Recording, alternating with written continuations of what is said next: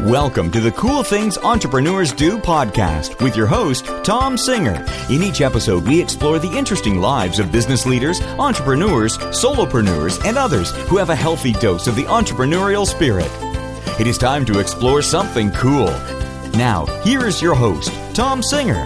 Welcome to another episode of Cool Things Entrepreneurs Do. And today it's just going to be me. I'm going to chat with you just for a little bit about inspiration because one of the things I find is being a solopreneur, working for myself, I can get caught up in just you know the day-to-day routine of running a business things like taking care of accounting and making sure that you know i'm getting everything to my clients on time. And sometimes the routine of that can get me a little bit bogged down. And i think this can happen for everybody. I mean sometimes people look and say oh wow what a great life. You're running your own business. You're doing all these things. And from the outside looking in it can seem really exciting. And yet some days I just need that little extra bit of inspiration because some days it's just like routine. No matter what you do for a living, sometimes the routines can really get get to you. Well, I just recently had a couple of days of really heavy inspiration in my business.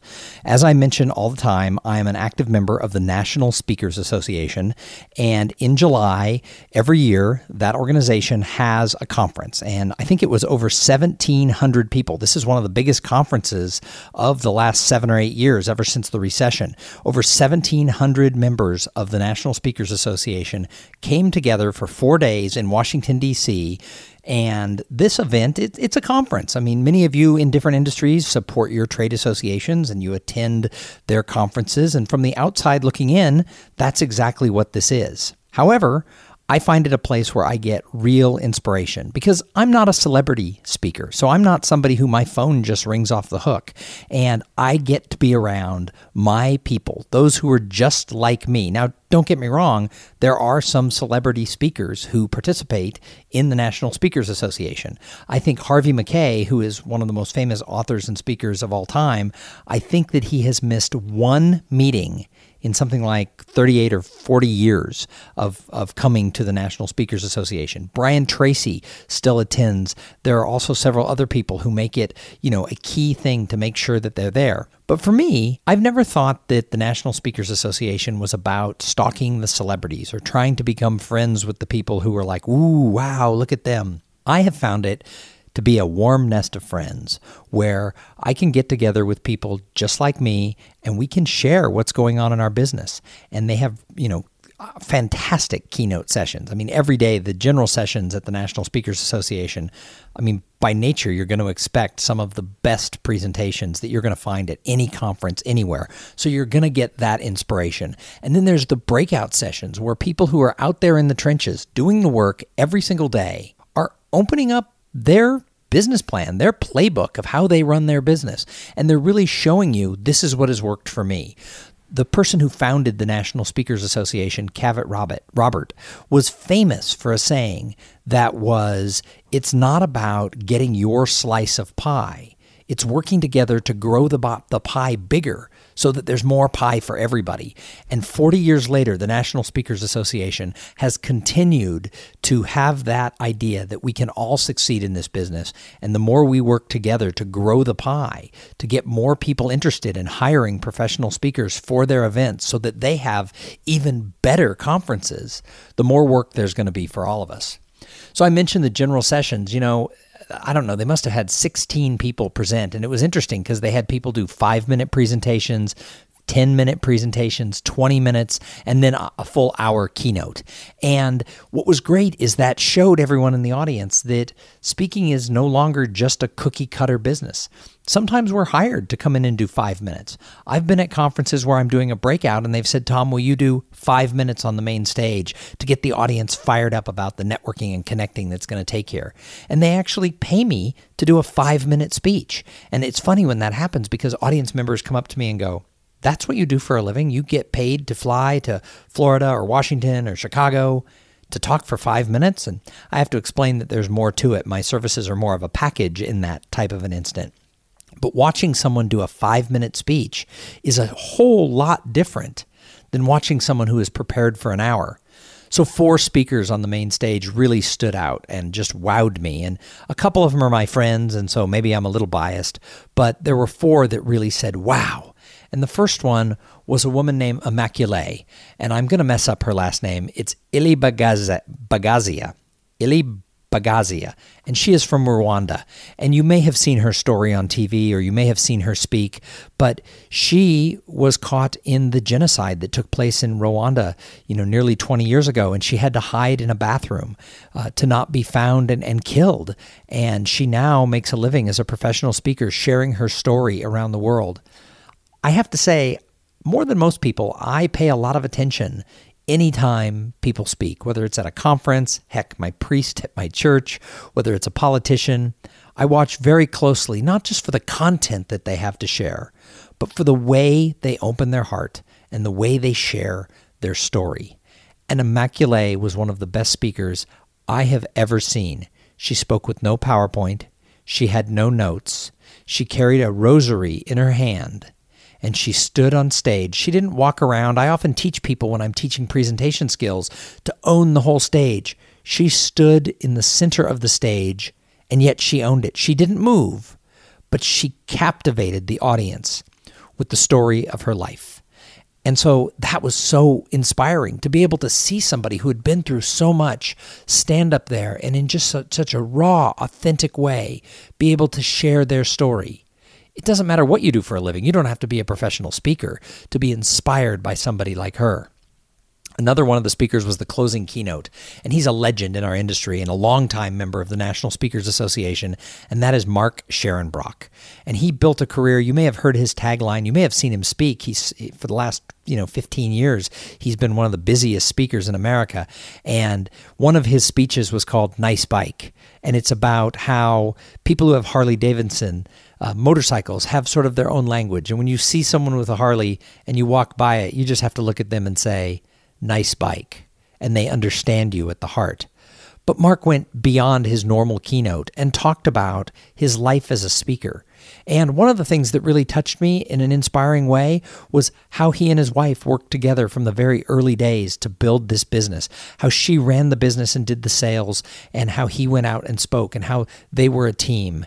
But where Mark really inspired the audience, not just me, everybody who was in that room, probably close to 1,700 people, everyone said that Mark schooled us all on how to tell a story. The way he used his words, not a single word was there by accident. Mark Scharenbroich never wings a speech. He doesn't just get up and, and talk to an audience and hope it goes over well.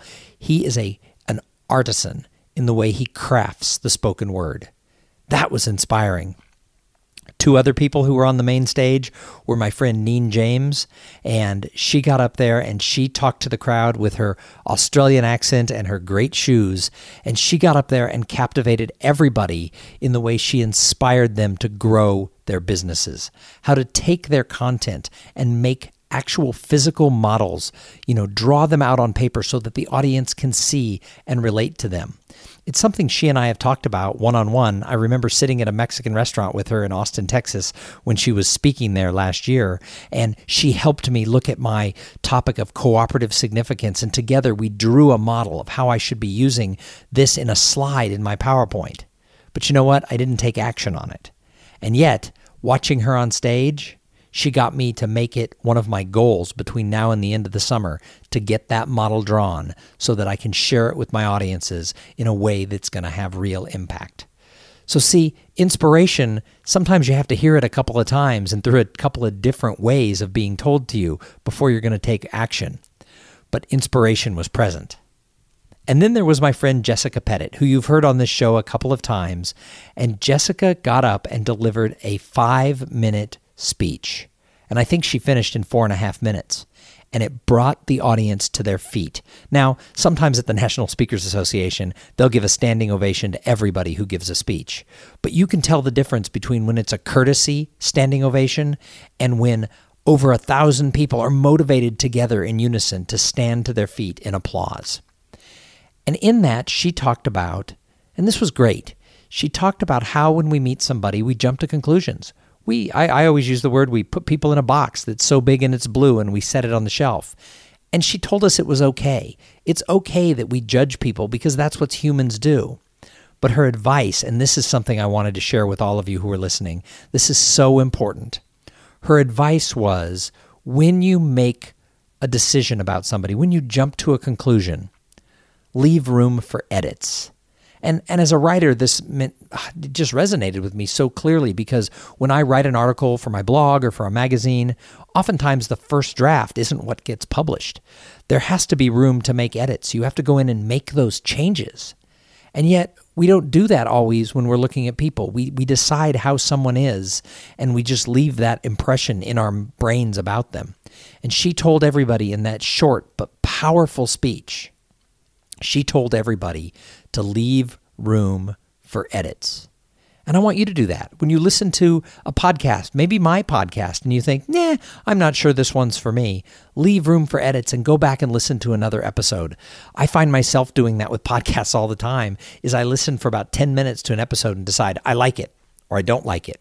And if I don't like it, maybe I never go back. But you know what? Maybe that one episode Maybe the host was off that day. I know I've been off. I've done almost 100 episodes. I know some of them are better than others. Some of my guests who I've interviewed have been more apt to want to open up their soul and share with the audience.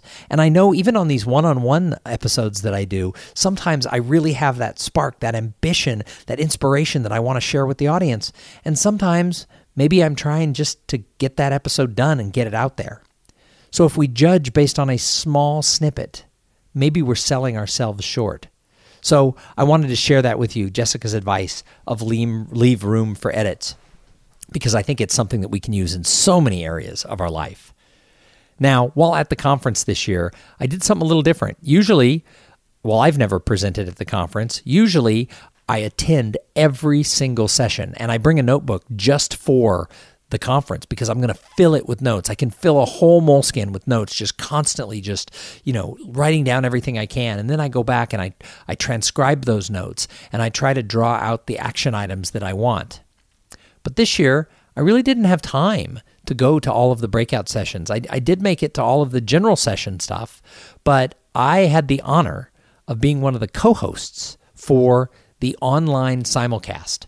You see, hybrid meetings have become sort of a big deal, and sometimes people who are active members of an association can't make it. In the case of the National Speakers Association, sometimes people get booked for like that dream gig and it overlaps or it's on the other side of the country. Uh, sometimes people have, you know, family issues. Maybe they have a new baby or they're caring for a sick parent. They have reasons they can't physically make it to the conference. But that means that maybe they miss all the stuff that's going on. Sure, you can buy the recordings later, but you don't get that live feeling. So, more and more conferences are starting to simulcast their keynotes and some of their breakouts. And what the National Speakers Association decided to do, instead of going dark during lunch, which was two hours long, and the coffee and networking breaks, which were twice a day for a half hour each, instead of just going dark for the simulcast, they actually decided to provide live interviews for those who are watching at home. And I think there was something like nearly 300 people who had signed up to be part of the conference via the simulcast. So I was invited, along with my friend Eliz Greene, to be the co hosts. And when we were not broadcasting general sessions or breakouts, Eliz and I hosted sort of a little, like I said, it was like the Today Show. We had a couple of highboy chairs and a table between us, and we were able to bring in some really amazing people. The speakers who spoke on the main stage, but also some of the breakout speakers, and then just people we saw roaming the halls, and a few of the legends of our industry. Eliz got to interview Jeannie Robinson and Robertson, and she was fantastic in what she shared. I got to interview Mark Scharenbroich and Harvey Mackay, and together we interviewed countless other speakers who shared advice with the people at home that they weren't able nobody was able to get if they hadn't been on the simulcast. So those of us who were live, most people never saw these interviews. They strictly went out to that other world. It was so much fun to be the host. And I'm hoping as more and more conferences are looking to hybrid simulcast their events if they want to have a live host that this is something that I can add to my product line because it was so much fun and we tried so hard to provide an experience for the people who were watching on, online that was more than just like they were watching some sort of a broadcast but instead that we were coming into their living room and sharing with them. So that was a lot of fun for me. And actually, getting to work with my friend Eliz, we laughed. I mean, it was kind of like we were, you know, uh, Matt Lauer and Savannah Guthrie sitting there laughing and interviewing people and kind of having our own little morning Today show. Uh, although it would have been nice to maybe pop a couple of glasses of wine from time to time and be more like Hoda and Kathie Lee.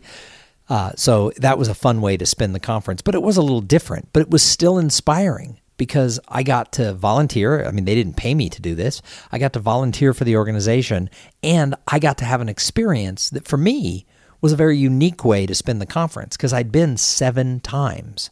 And so that's something that I recommend to people is if you're going to attend a conference, shake up the way you do it. If you just show up, get your hotel room, go to all the same events year after year after year, it can start to become a little routine. And so this year for me, it was inspiring to actually have a role that was out of the ordinary for me. Last couple things about the conference that was inspiring is the conference ends with a big awards banquet. Uh, the association is over 40 years old, and for I don't know how many, 35 of those years, they have given out awards of excellence in the industry. It's sort of the Speaker Hall of Fame. It's called uh, the I forget what CPAE stands for, but it's something like Council of Peer uh, something excellence. Sorry, I should have written that down, but it's the CPAE Awards. And this year, they give five a year and it is to people it's sort of the lifetime achievement awards of the industry. And they have been given to all kinds of people over the years. And this year they went to laura stack uh, jeffrey Hayzlett, walter bond simon t. Bailey and steve shapiro. Now the most interesting thing for me now that i've been an active member for six years is i actually knew all five of those people. Whereas the early years when I went, yeah, it was so inspiring to see people who had really made a mark on the business and to, to hear their stories. But this year, to watch them call names of people who I've known and admired, but but actually had conversations with, uh, and some of them I call my friends, that was actually a fabulous thing and, and very inspiration inspirational for somebody who is dedicated to an industry to finally reach the space where your friends are getting the highest awards possible in the industry. I'll tell you, it would be another 10 or 15 years before I would ever be eligible to ever receive an award like that because it takes a long career. And I'm still relatively a newbie as a professional speaker. It takes a long career to reach those heights, but it was very inspiring. And then the Cavett Award, which is given to somebody who serves others in a way that goes far beyond uh, the norm, was called out and it was given to my friend Gary Rifkin. And as soon as they said his name, I watched the entire room. I was fortunate to be sitting up in the front of the room um, at a table that was situated somewhat near the stage. And as I stood out of the corner of my eye, I could see the rest of the ballroom. And literally 1,500 people, when they said Gary Rifkin's name, rose to their feet and pumped their fists in the air. He's one of these people who has given so much for well over two decades to our organization and our profession and to the clients that he serves. And he's one of those people that when he's in the room with you, you are always so glad he's present. That's inspiring. And it was great to see him win this Cavett Award.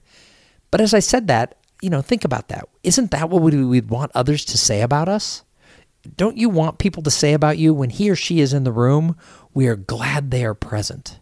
That is something to to to aspire to, and that's something that I think Gary really gets. So I was very fortunate this year to be able to have a great experience. Now, I don't have a notebook full of notes, and so I will have to go back and listen to some of the recordings of the different breakouts that I didn't get to attend. But I'm also going to meet with my mastermind group who was present at the event and ask them what were the best takeaways that you got. I'm going to call some of the key people who are, are most influential in my career and ask them for the pieces of advice that they learned because I'm trying really hard to grow this business. The rest of 2015 is pivotal for me in being able to continue to grow this business. But it's always inspiring. Today I just booked a new client and I ask them the first question I ask a client when they when they call me is, "How did you hear about me?"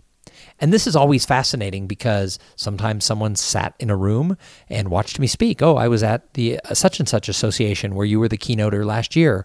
Sometimes it's somebody referred me who they uh, know well. Sometimes they found me from a Google search. Today, they found me from a reference from a meeting planner.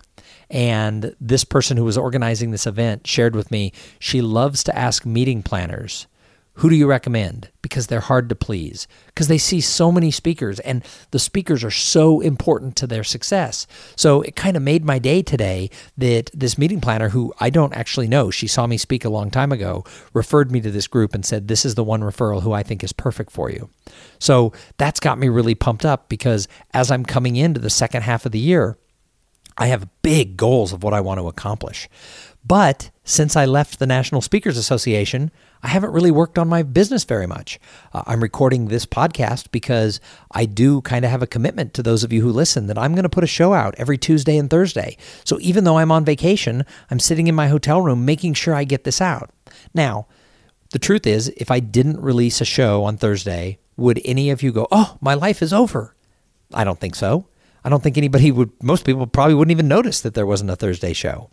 However, I have that commitment. I also did the show last Tuesday. If you haven't listened to the show where I interviewed Corey Coates, who is the co founder of Podfly, and Podfly is the uh, production company that I use to produce this show. If you didn't listen to that episode, go back to Tuesday's show and listen to the interview with Corey Coates. He is so smart and he does such a good job of giving advice. I mean, he's working in one of the hottest industries right now.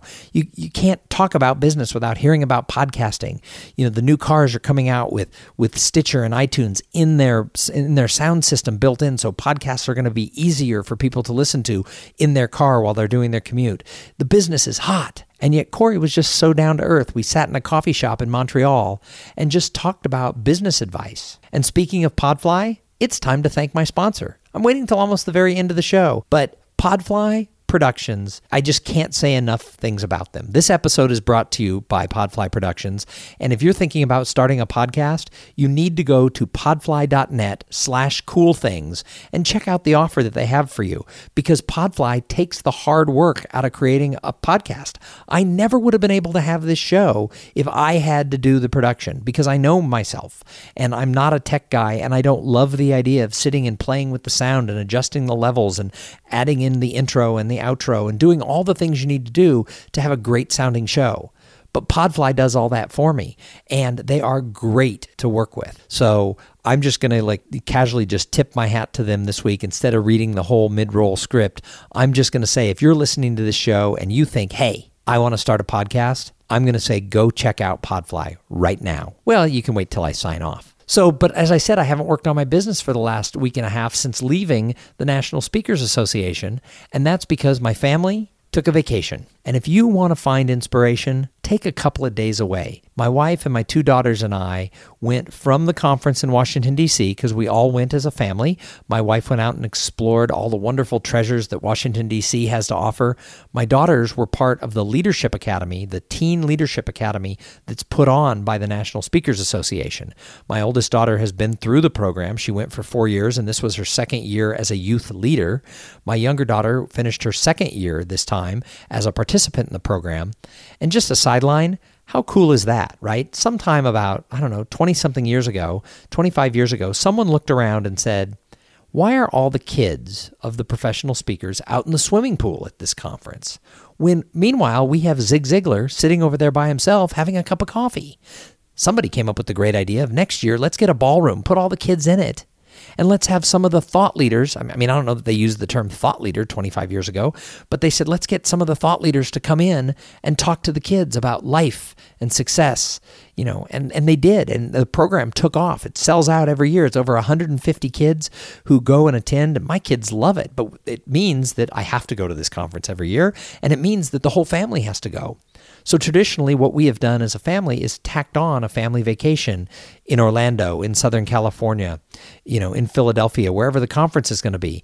But this year, the conference was in Washington, D.C., and, and we have already vacationed as a family in Washington, D.C. So this year, we decided to go up north. We decided to go to Quebec City, Montreal, Niagara Falls, and Toronto. And I got to tell you, if you have never traveled to Canada and you want some inspiration, it's as great. I've taken the family to, we've gone to Europe five times. And some of these places in Canada, like Quebec City, you feel like you are in an old, old city in Europe. And the airfare costs half as much, and the people are twice as nice.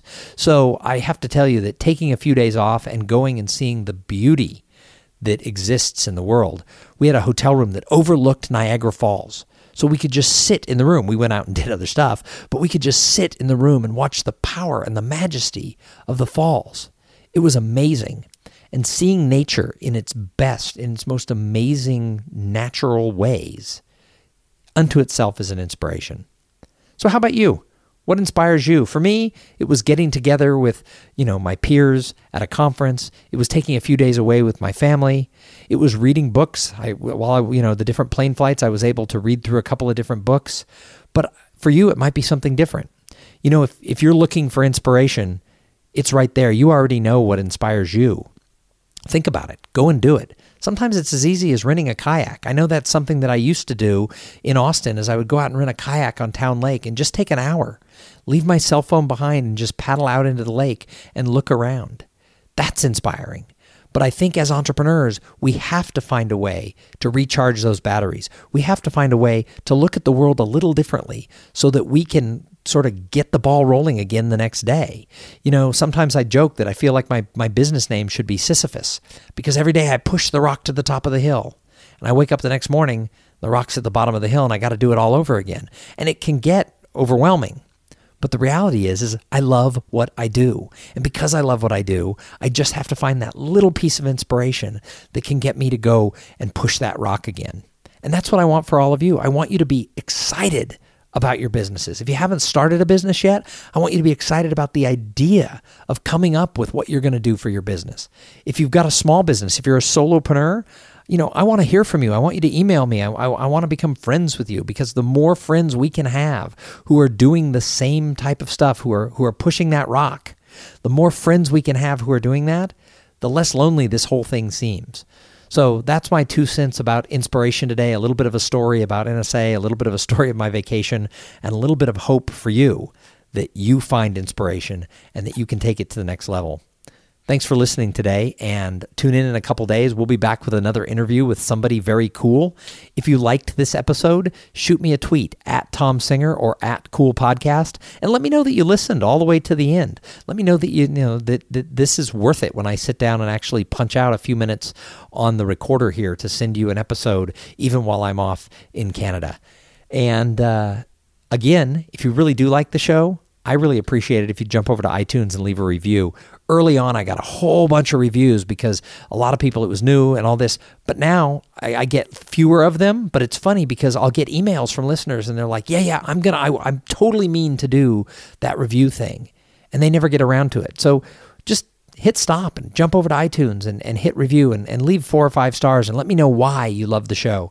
You know, having those comments from the listeners is how the show gets found. That really has a lot of power. And I appreciate every one of you who've done that. And I appreciate every one of you who will go and do that. Anyway, I'll be back. But in the meantime, go out there and have a great day. Thank you for being part of the Cool Things Entrepreneurs Do podcast. Without your participation and listening to these conversations, there is no show. Connect with Tom at tomsinger.com and follow him on Twitter at, at tomsinger. This podcast was produced in part by Podfly.net. Podfly, passion for great sounding podcasts. This podcast is a part of the C Suite Radio Network. For more top business podcasts, visit c-suiteradio.com.